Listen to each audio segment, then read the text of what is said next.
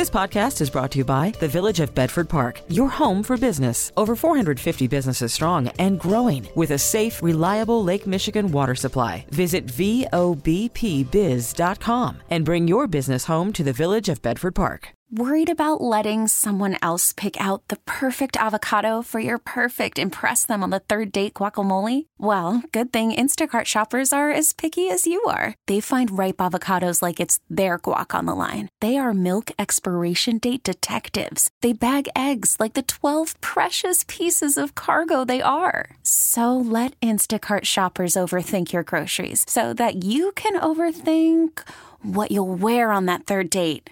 Download the Instacart app to get free delivery on your first three orders while supplies last. Minimum $10 per order, additional term supply. Now, the WBBM Noon Business Hour. It's 1203 on New Year's Eve, December 31st, 2021, Friday afternoon. Thanks for joining us.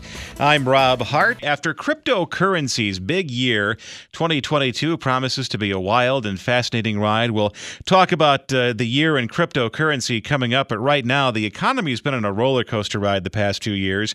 Joining us with a recap and a preview of what's to come is David Jones, chairman of DMJ Advisors in Denver, Colorado, and author of the book Understanding Central Banking.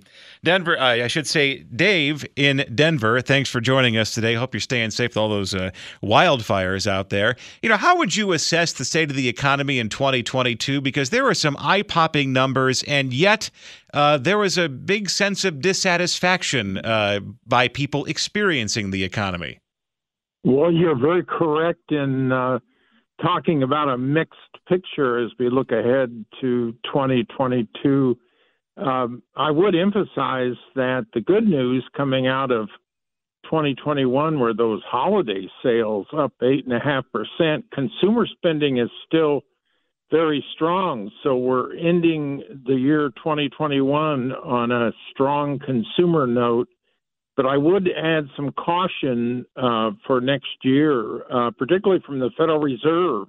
Um, they've already announced that they're trying to cut back sharply on the amount of buying in the bond market to try to boost the economy. Uh, probably by March of next year, the Fed will be ending that accommodation for the market, something that has helped the stock market greatly the Fed's talking about maybe three rate hikes next year. Um, I think the bad news for the market might be that we could end up with six rate hikes next year. I think the Fed's fear is inflation. Um, I'm guessing the prevailing view among policymakers is that the economy can handle the latest strain of the virus, but not persistent and entrenched inflation. Has the is the Fed though nimble enough to uh, to pivot to reflect uh, current economic realities? Let's say, for example, uh, you know there is a new variant of Omicron, or I should say, new, a new variant of COVID nineteen above and beyond Omicron uh, that could cause a serious economic disruption and uh, bring back some of those tools that were uh, brought out in 2020. Is the Fed able to change in a dime in such a fashion? Well, they certainly haven't shown us that they can change in a dime, but I think they're going to have to. They're behind the curve in dealing with inflation. Remember, Fed Chair Powell said that inflation was going to be transitory. We wouldn't have to really worry about it. Um, now it's becoming persistent and entrenched. You see it everywhere food, gasoline, general energy, heating the house, uh, housing costs, appliance costs um, and the danger of persistent and entrenched inflation is that we're going to see much higher wage increases necessary to bring people back to work uh, when they're reluctant to do so. And that's going to lead to higher price increases. So I think we're going to get a whole new round of inflation as we come into the new year. And I think that's going to force the Fed to show its hand and to become tougher in fighting inflation. Well, thanks for joining us with a recap of uh, 2021 and setting up some of the big issues that we'll be following in 2022. David Jones, chairman of DMJ Advisors in Denver, Colorado, and author of the book Understanding Central Banking. Coming up, a look at cryptocurrencies as we head into the new year. Loaning useful information each weekday.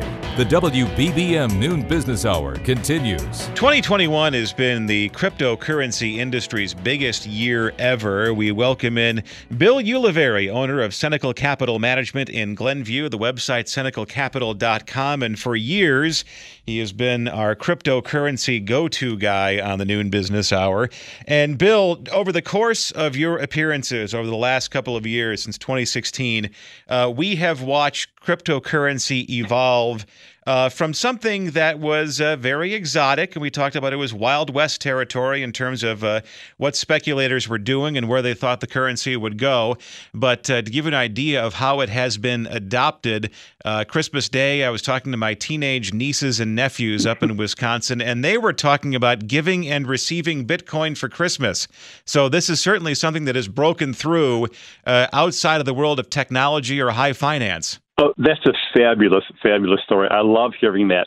And yes, you know, you know, back in early 2000s when my my own kids were telling me about Apple stock and iPods, I I thought they were full of gar. Like, what did they know? Dell was the company to go to, and and here I was wrong, and my kids were right. And now we're seeing the same the same story play out, where young young kids, teenagers, millennials are really into cryptocurrency, and now we are now moving into the uh, you know the the old school industries, you know, investment banking, you know, Visa, MasterCard, PayPal, MicroStrategies. I mean, as a, as a regular investment class, cryptocurrency was up. The average cryptocurrency was up 868% in 2021. We have Coinbase, which IPO'd uh, in April of this year. We have, you know, Bitcoin up 60%, Ethereum up 409% year to date. So this is insanely exciting. It is, and and it's just it's just not the cryptocurrencies. It's the businesses in the industries that are being built around it. I mean chicago we need to pat ourselves on our tall shoulders because athena bitcoin which was a company that's chicago based started by former cboe traders they created uh, you know the, a digital economy in the box which is like an atm machine a point of sale machine and a wallet. And they were the company that installed all this equipment in el salvador that accept bitcoin as legal tender this year so Chicago deserves a huge round of applause, mad props for doing this, and we are going to see stories like this going on and on and on. This is, but listen, you know what? When I was on the trading floor, you, you can't look back at your old trades, right? All the ones that you should have, could have, would have done. So let's not look back to 2016 and what we did or didn't do in cryptocurrency, but let's look forward to the opportunities that are before us because there are still just as many and as legion as what was in the rearview mirror as uh, big financial firms enter the cryptocurrency space and as the average civilian enters the cryptocurrency space, with so many people coming in, is this going to crowd out some of the uh, meme coins that uh, specialists were uh, having a lot of fun with? No, no, no. This is because the meme coins have, um, you know, they've gamified, they've made cryptocurrency fun, and I don't, I don't really see a, a, that they're going to get crowded out um, you know, may, you know, maybe a little bit, Rob, actually, but you know, everybody's trying to guess on what the next new theme will be for 2022. Like last year, it could have been meme tokens, and it was a little bit of decentralized finance. But this year, the rumor is it's going to be the cryptocurrencies that are involved in gaming. Uh, gaming is really going is expected to be the hot topic this year. So there will be the game stocks that take off potentially, and then someone's going to create a meme game stock. you know, maybe it'll be a dog holding the handle of a slot machine. Like who knows what it's going to look like? Uh, it's going to be fun, and that's what makes this this space just so darn interesting. I mean, who who uh, could uh, have imagined that the uh, the humble Shiba Inu would have become the uh, avatar of this uh, new age of currency? Uh, it's so funny because it's the tokens you don't own are the ones that just go to the moon. So when I saw Shiba Inu, I'm like, oh, you got to be kidding me. This is the biggest joke in the world. And if I would have put $500 into that in the beginning of 2021, at the high point, I would have had about $900 million. so, you know, who's to say who's the crazy one here? Well, you know, all we're trying to do say, Bill, you know what they say, but you, you mentioned don't lament the trades you didn't make. So uh, don't look yeah, back don't look on. Back. Don't look back. Bill Ulivari, owner of Cenacle Capital Management in Glenview, thank you for joining us today on the Noon Business Hour, talking about 2021, the year in cryptocurrency, and what to expect uh, starting tomorrow. Up next, energy companies plan to boost production in 2022. discussing the news affecting your money.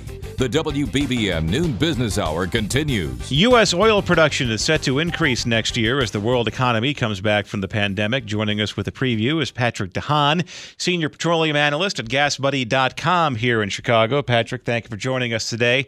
I saw you plenty on uh, national news programs throughout the year, and when you're on TV a lot, that means gas prices are higher than normal. Isn't that the case?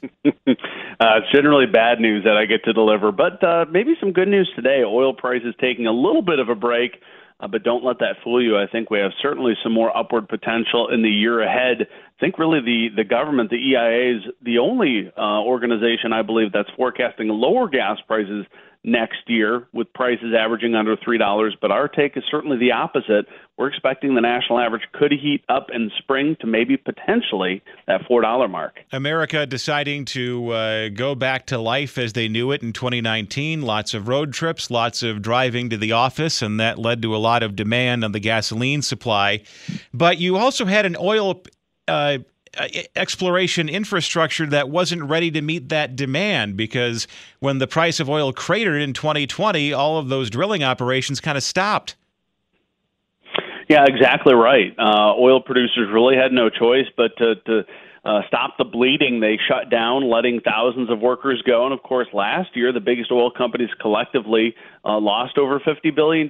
So you don't get right back into the hot seat after a year like what we saw in 2020. And so oil companies uh, have been playing it a little bit cautiously. OPEC as well. Now, to their credit, OPEC has increased production 400,000 barrels a month since July. But I think, Rob, one of the bigger challenges, too, is that should demand continue to increase in the year ahead, OPEC is going to start running low on spare capacity. Is is it? I mean, maybe this is the the multi-billion-dollar question: Will production stay ahead of demand?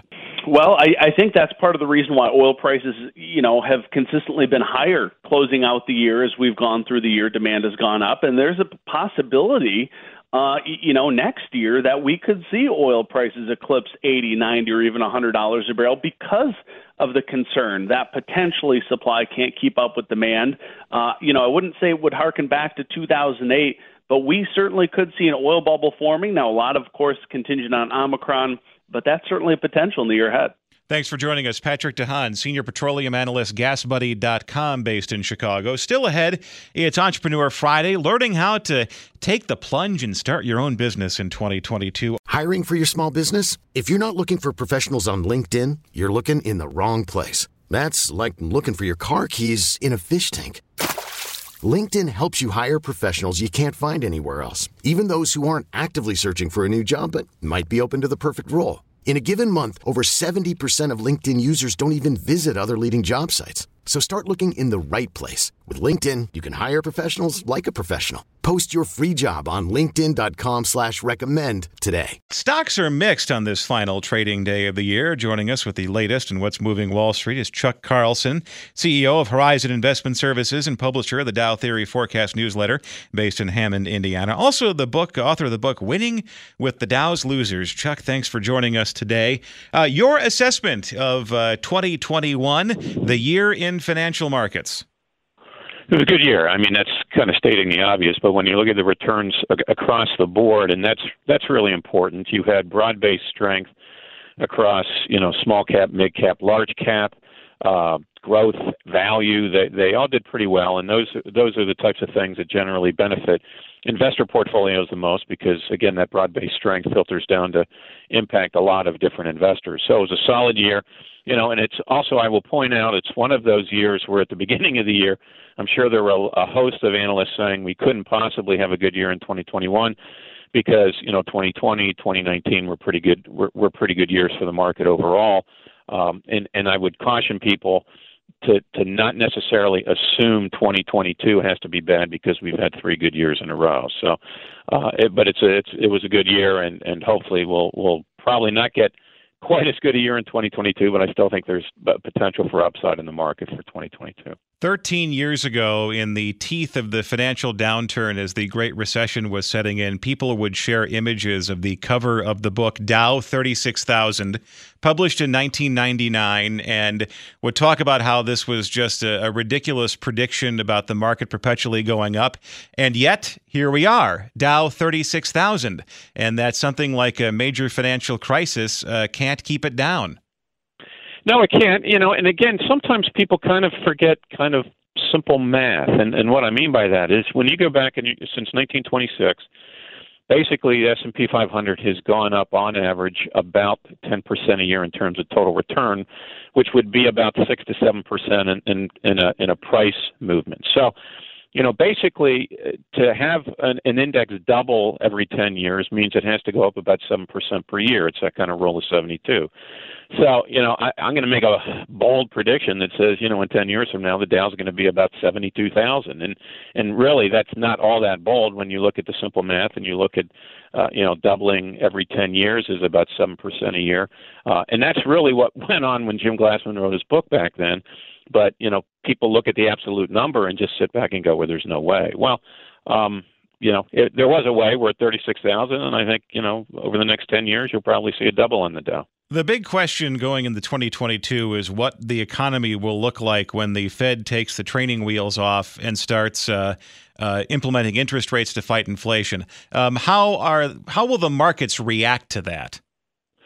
You know, there'll probably be some some taper tantrums that that we have seen. Hopefully, they'll be fairly short-lived. Uh, I think at the end of the day, what generally will sustain the market uh, is is going to be corporate profits. I think while interest rates may creep higher, uh, I don't think they're going to get to a point where fixed income investments offer all that great a competition to, to equities. So, you know, equities I think will still be the, the, the best asset class. The question is how how good will they be? And I think that's going to depend on how corporate earnings continue to, to meet or beat expectations in 2022. And Chuck, what is the Dow theory telling you on this New Year's Eve? Well, we're going into 2022 on a on a bull market trend according to the Dow theory. The last major signal under the Dow theory were was a confirmation with new highs in both the Dow Industrials and Dow Jones Transportation Average. We have not had a change in the, the indicator since then. We did get a new high in the, the Dow Jones Industrial Average, and we're kind of waiting now on a a new high on the Dow Jones Transportation Average to confirm that, and that would be a new high somewhere over the the 17,000 level. So we're not too far away from that, and you know that would be something investors should watch in terms of boding well for the market in 2022. Will the Dow Jones Transportation Average continue to keep pace with the Dow Industrials? Well, thanks for joining us this afternoon, Chuck Carlson, CEO of Horizon Investment Services and publisher of the Dow Theory Forecast newsletter in Hammond, Indiana. Coming up next in Entrepreneur Friday, key advice on starting your own business. Investing 60 minutes each weekday toward planning for the future. The WBBM Noon Business Hour continues. When people think about how to become an entrepreneur, it's easy to get overwhelmed and unsure on how to even get started. Joining us now with some key tips is Matt Mattigan, CEO of Blue World Asset Management here in Chicago. Check out Matt's blog at blueworldam.com. Matt, thanks for joining us today. If you see those commercials during football games for retirement planning services and financial planning services. It's always the handsome looking couple. They're retired, they're getting ready to start that dream business and take the plunge. And the reality of starting your own business is a lot different. It, it, that's absolutely correct. And uh, every once in a while, I try to remind everybody that uh, I'm not a financial advisor. Uh, I'm a strategic business consultant, and in uh, with focus on on startup and turnaround. And in all these years, I have literally never met that handsome couple that retired and started a vineyard. But uh, people are always looking uh, for that opportunity, and I am always the the single most common question that I field is what is the most important thing I need to know as a prospective entrepreneur? And the answer is unequivocal. It is you need to first learn how to understand the financial statements that will be produced by, by your accounting firm. And the reason is Everybody's heard the statistic 85% of new businesses fail within the first five years. I hate it when people quote that stat and then walk away because it doesn't help anybody. If, in order for that information to matter, we have to tell you why 85% of new businesses fail, and there are some very, very common mistakes that, if you can avoid them, increases your opportunity for success. So, going in order, the first thing we want to do is separate our industry from our business. 85% of carpentry businesses do fail within the first five years, but it's not because the carpenter doesn't know how to build a deck. It's because the carpenter lacks the separate skill set of managing their business, and that requires knowledge of the financial statements. There are three key steps that we teach for every uh, to be successful in any business regardless of the industry generate positive net income turn net income into cash by collecting your receivables. Use that cash to strengthen the balance sheet by increasing assets and decreasing liabilities. If you can do those three things I, I don't care if you're running a major manufacturing firm or a lemonade stand you will be successful and you simply can't do those things without understanding the financial statements. And and frankly that's where we come in. When people come to you and they say they want to start their own business what is the general area that seems to be the most popular as far as people going their own? Is it people they want to start their own as you mentioned you know a, a cabinet or a furniture company something where you could where you have a talent making something and then you want to turn that into a business? Or you're a cook or you're a brewer. Uh, is it is it that kind of stuff where people work with their hands, or they want to do something else? No, it. Uh, the answer is kind of in your question. Uh, that was a really, really good slot that you covered. Uh, everything from everything from basic carpentry or cabinet making all the way up to tech and all of those things in between people have developed skill sets over the course of their careers and they get to a point where they want to be able to translate that skill set into a business of their own uh, as opposed to receiving a paycheck for it, for example. So it, it covers the entire spectrum and I it, it's just incredibly exciting. And lastly, uh, very quickly, you mentioned uh, you have to have management experience or at the very least management talent. Uh, do people come into you? They they may not have been in management before, and then they discover they have a knack for it, or they discover they don't have a knack for it. And the answer is both. Uh, for those that don't have a knack for it, that's where we emphasize uh, the consulting, the training. And for those who do have a knack for it, uh, we we work hard to enhance that. So again, covers the entire spectrum. Matt Mattigan, thank you so much for joining us this afternoon. The CEO of Blue World Asset Managers based in Chicago. Check out the blog at blueworldam.com. Because money matters. This is the WBBM Noon Business Hour. Consumer credit reporting agency Equifax now adding buy now, pay later programs to people's credit history. Joining us with the latest is Bill Hardikoff, senior industry analyst at cardrates.com, based in Birmingham, Alabama. Bill, thanks for joining us today. So, if you are uh, financing a Peloton bike through a firm, you better make those payments, right? Uh, you definitely should make those payments. Thank you have, have, for having me on, Rob. Uh, buy now, pay later is extremely popular right now, and uh, so many consumers are looking at it. About one out of every five have used it here in the past couple weeks during the holidays. And I think like four out of every five of those are going to use it again. But there are some dangers with buy now, pay later. It looks so attractive because you get the product right away it's very different than those you know uh, layaway plans that there used to be during our parents' generation, where you had to make all the payments before you got the product. You get the product right away, but the problem is if you don't make those payments on time, you're going to be in big trouble. Now, with some of these buy now, pay later programs, is this turning into an issue where people do get that? Uh, I wouldn't say big ticket item, but moderately ticket item, and then uh, they're enjoying it happily, and then just you know don't pay it back. Right, like one out of every three people that are using it are reporting that they're missing a payment. So, uh, and so many people are using it because they're in some financial straits to begin with. It looks so attractive and it's so easy to use, and now it's so prevalent with places like Walmart and Amazon and Target offering it. Many people are using it because it's just an easy way to get the product right away. Mm. And the problem is is that you don't have to have great credit to get it like you do with a credit card. So that's the danger. And so many people are using it and overspending, which is going to create financial hardships for them in the future. And uh, very quickly, if you do miss a payment or you have been missing payments, um, you know what is the immediate impact on your credit score? Well, it's going to have a, a significant effect on your credit score if you miss some of these payments. Uh, and I think what Experian is doing is adding this to their credit score monitoring so it can help consumers that don't have a credit score. But consumers need to know that if they take, uh, you know, under take a buy now pay later plan and they miss a payment, that's going to drastically affect their credit score. Well, thank you for joining us this afternoon. Bill Hardikoff, Senior Industry Analyst with CardRates.com, based in Birmingham, Alabama. If you missed any part of today's noon business hour, we'll have the replay podcast available shortly at WBBMNewsRadio.com and the Audacy app. Now, with the MLB app, you can get baseball your way.